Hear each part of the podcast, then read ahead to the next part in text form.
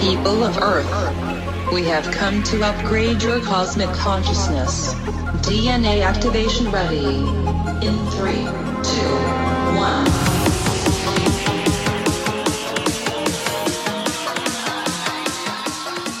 Hi, welcome to Q&A on Breakthrough Leadership. I'm Craig Anderson.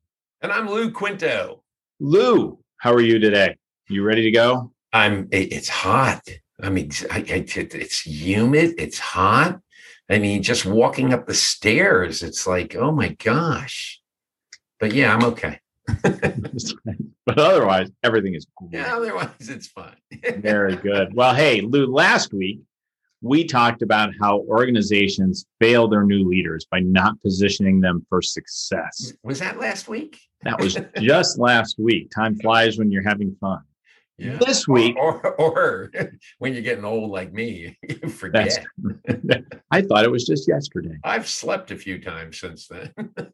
well, today, so regardless of what we remember, today what we're going to talk about is how new leaders can set themselves up for success, what they can do themselves, even if they work with an organization that doesn't properly prepare leaders, they can do some things for themselves so that they have a better chance at being successful in the new role. Go so back and listen to all of our previous podcasts.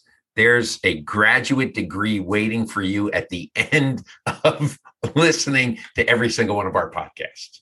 And for $50,000, we will give you a certificate to that effect from the right. University of Quinto and Anderson. That's right. And you you will also get one month of free coaching from Craig Anderson.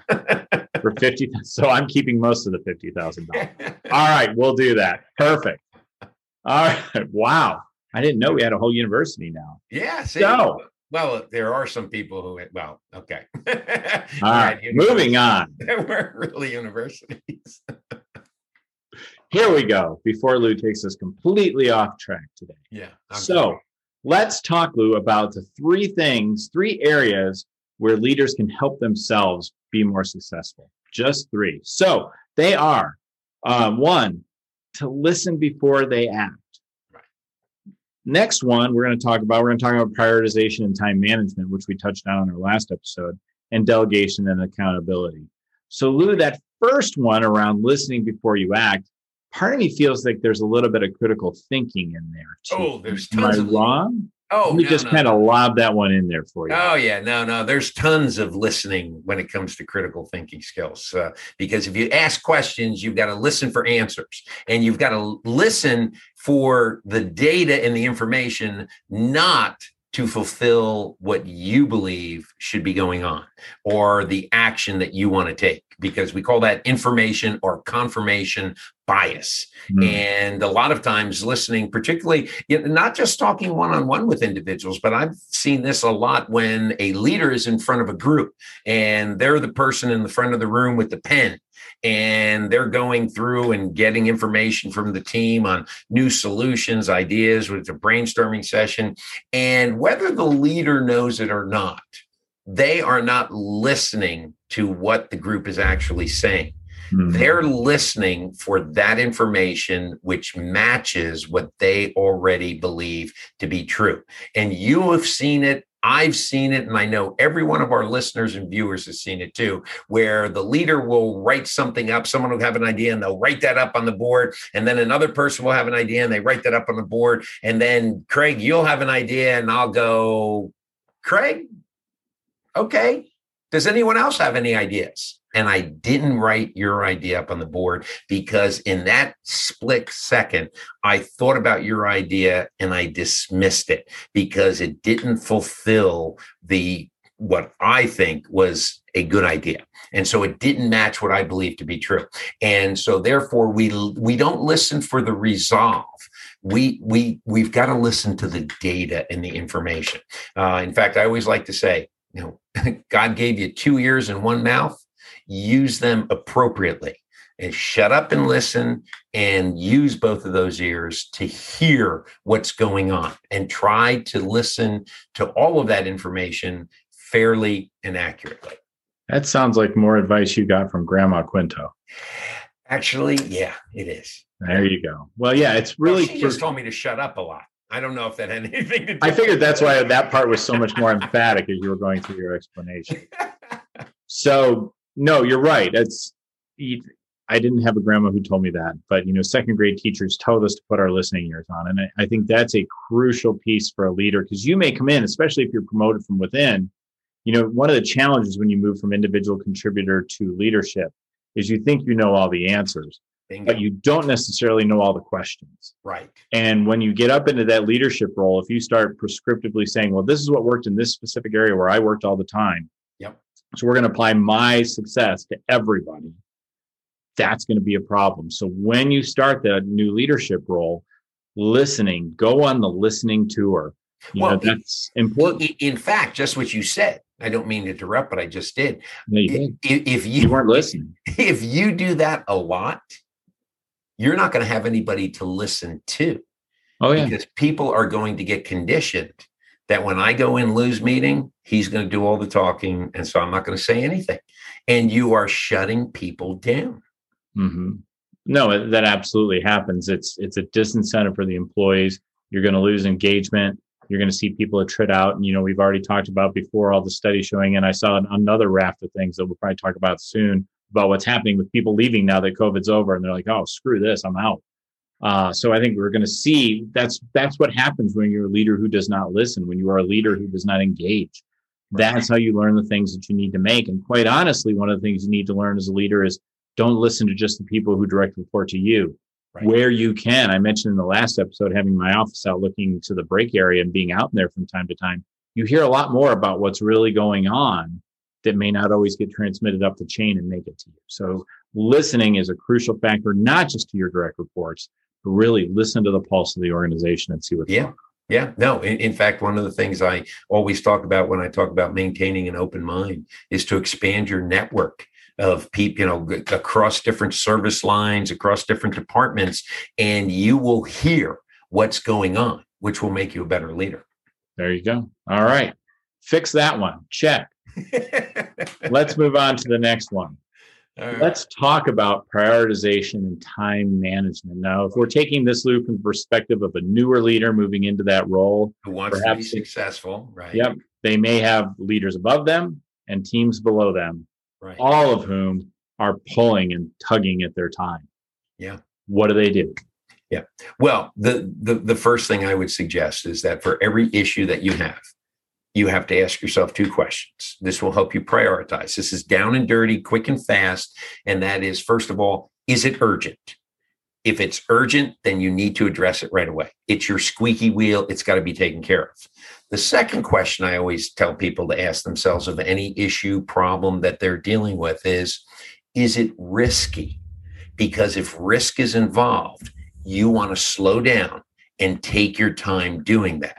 And so it may drop down on your priority list as far as dre- addressing something immediately. Because if you act fast on something that could be risky, chances are you're going to break stuff. And then you got to spend a lot of time doing rework and fixing that stuff and wasting a lot of time. And that's going to have more people tugging at you. So when it comes to prioritization, obviously we can go back to the the Franklin Covey, you know, create your to-do list, A, B, and C. Start with A's and move down to B's. B's will eventually become A's, C's will become B's, and so on. Okay. If that system you use it, it works, that is great.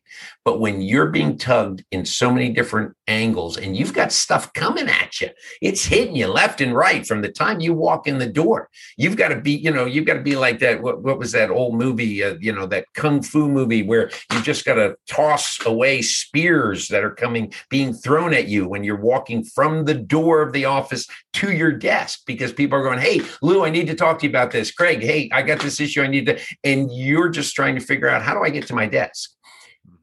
Yeah. with those things that happen. How urgent is it? And also, is it risky? And the third one I'll throw in there is that is what is the impact that this issue is having on either the team, the organization, the company? Because the greater the impact, the higher up in priority that it needs to be addressed right away. Yeah. That's Lou Quinto's formula for three questions to ask to help prioritize. Well, and and So you beat that one, Craig Anderson. But here I'll just I'll just apply the world of practical experience.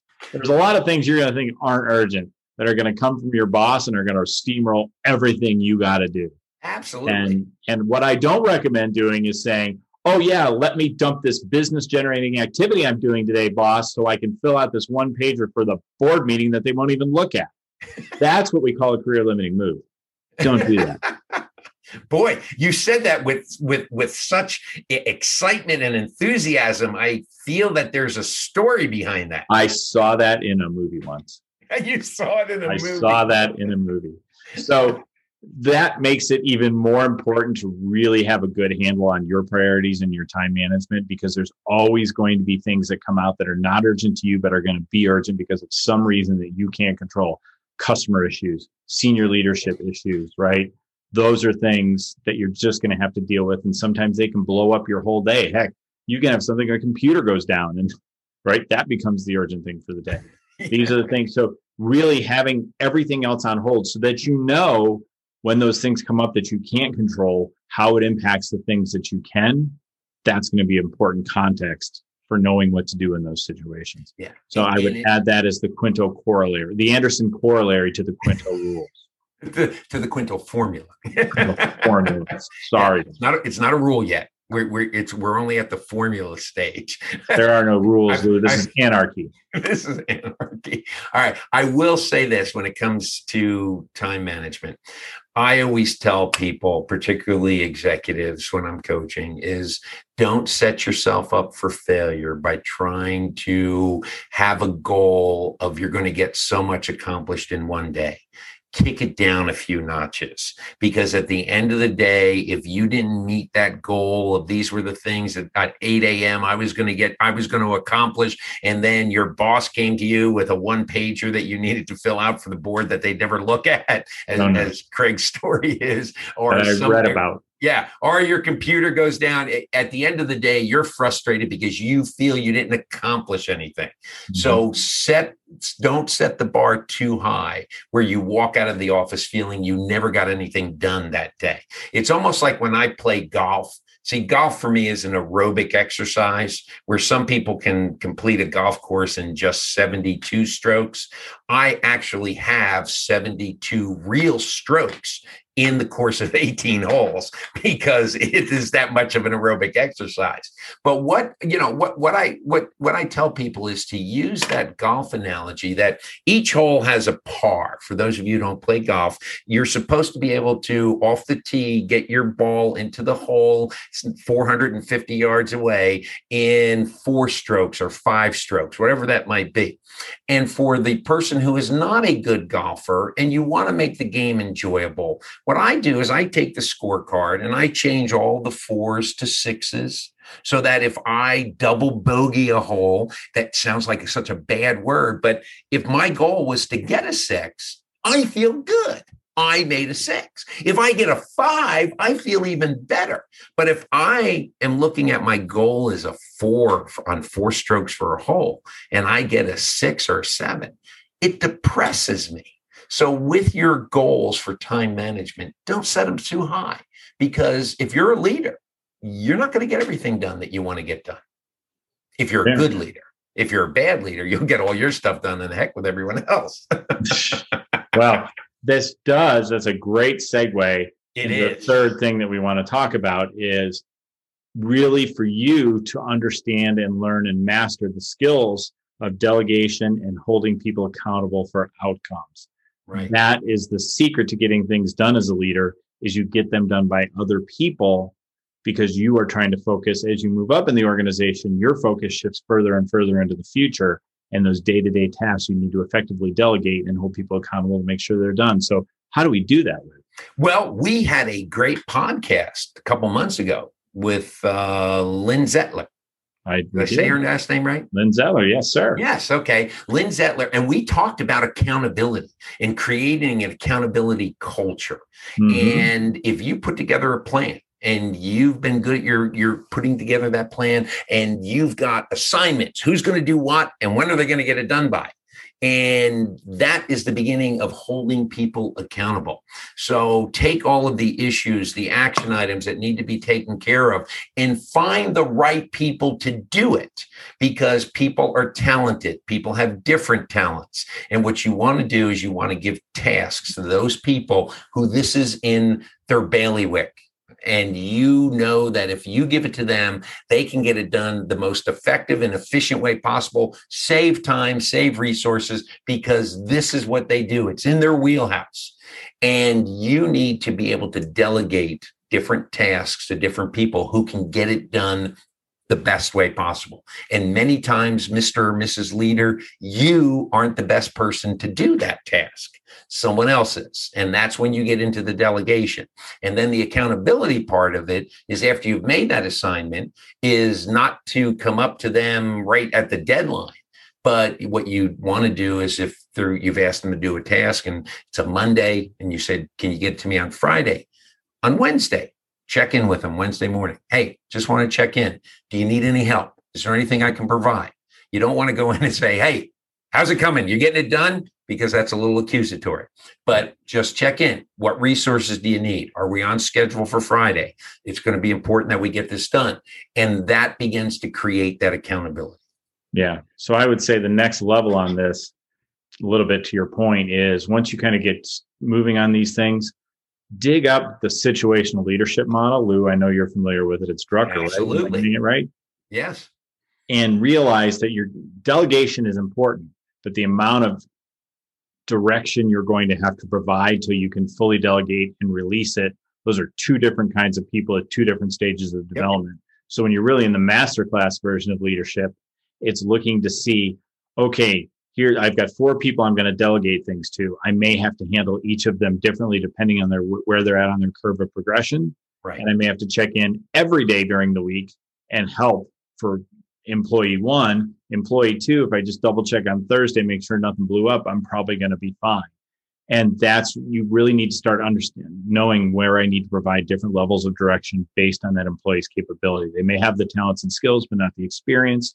So just think about that. That's kind of the masterclass version of delegation and accountability is knowing those people that you have to kind of helicopter over and then knowing when to release people from the helicopter so yeah. that they can kind of go out on their own and you yeah. have the confidence they will get it done. So that's kind of a next level of yeah. the delegation and accountability. Yeah. But re- regardless of where they are on the situational leadership scale, accountability is important. Yep.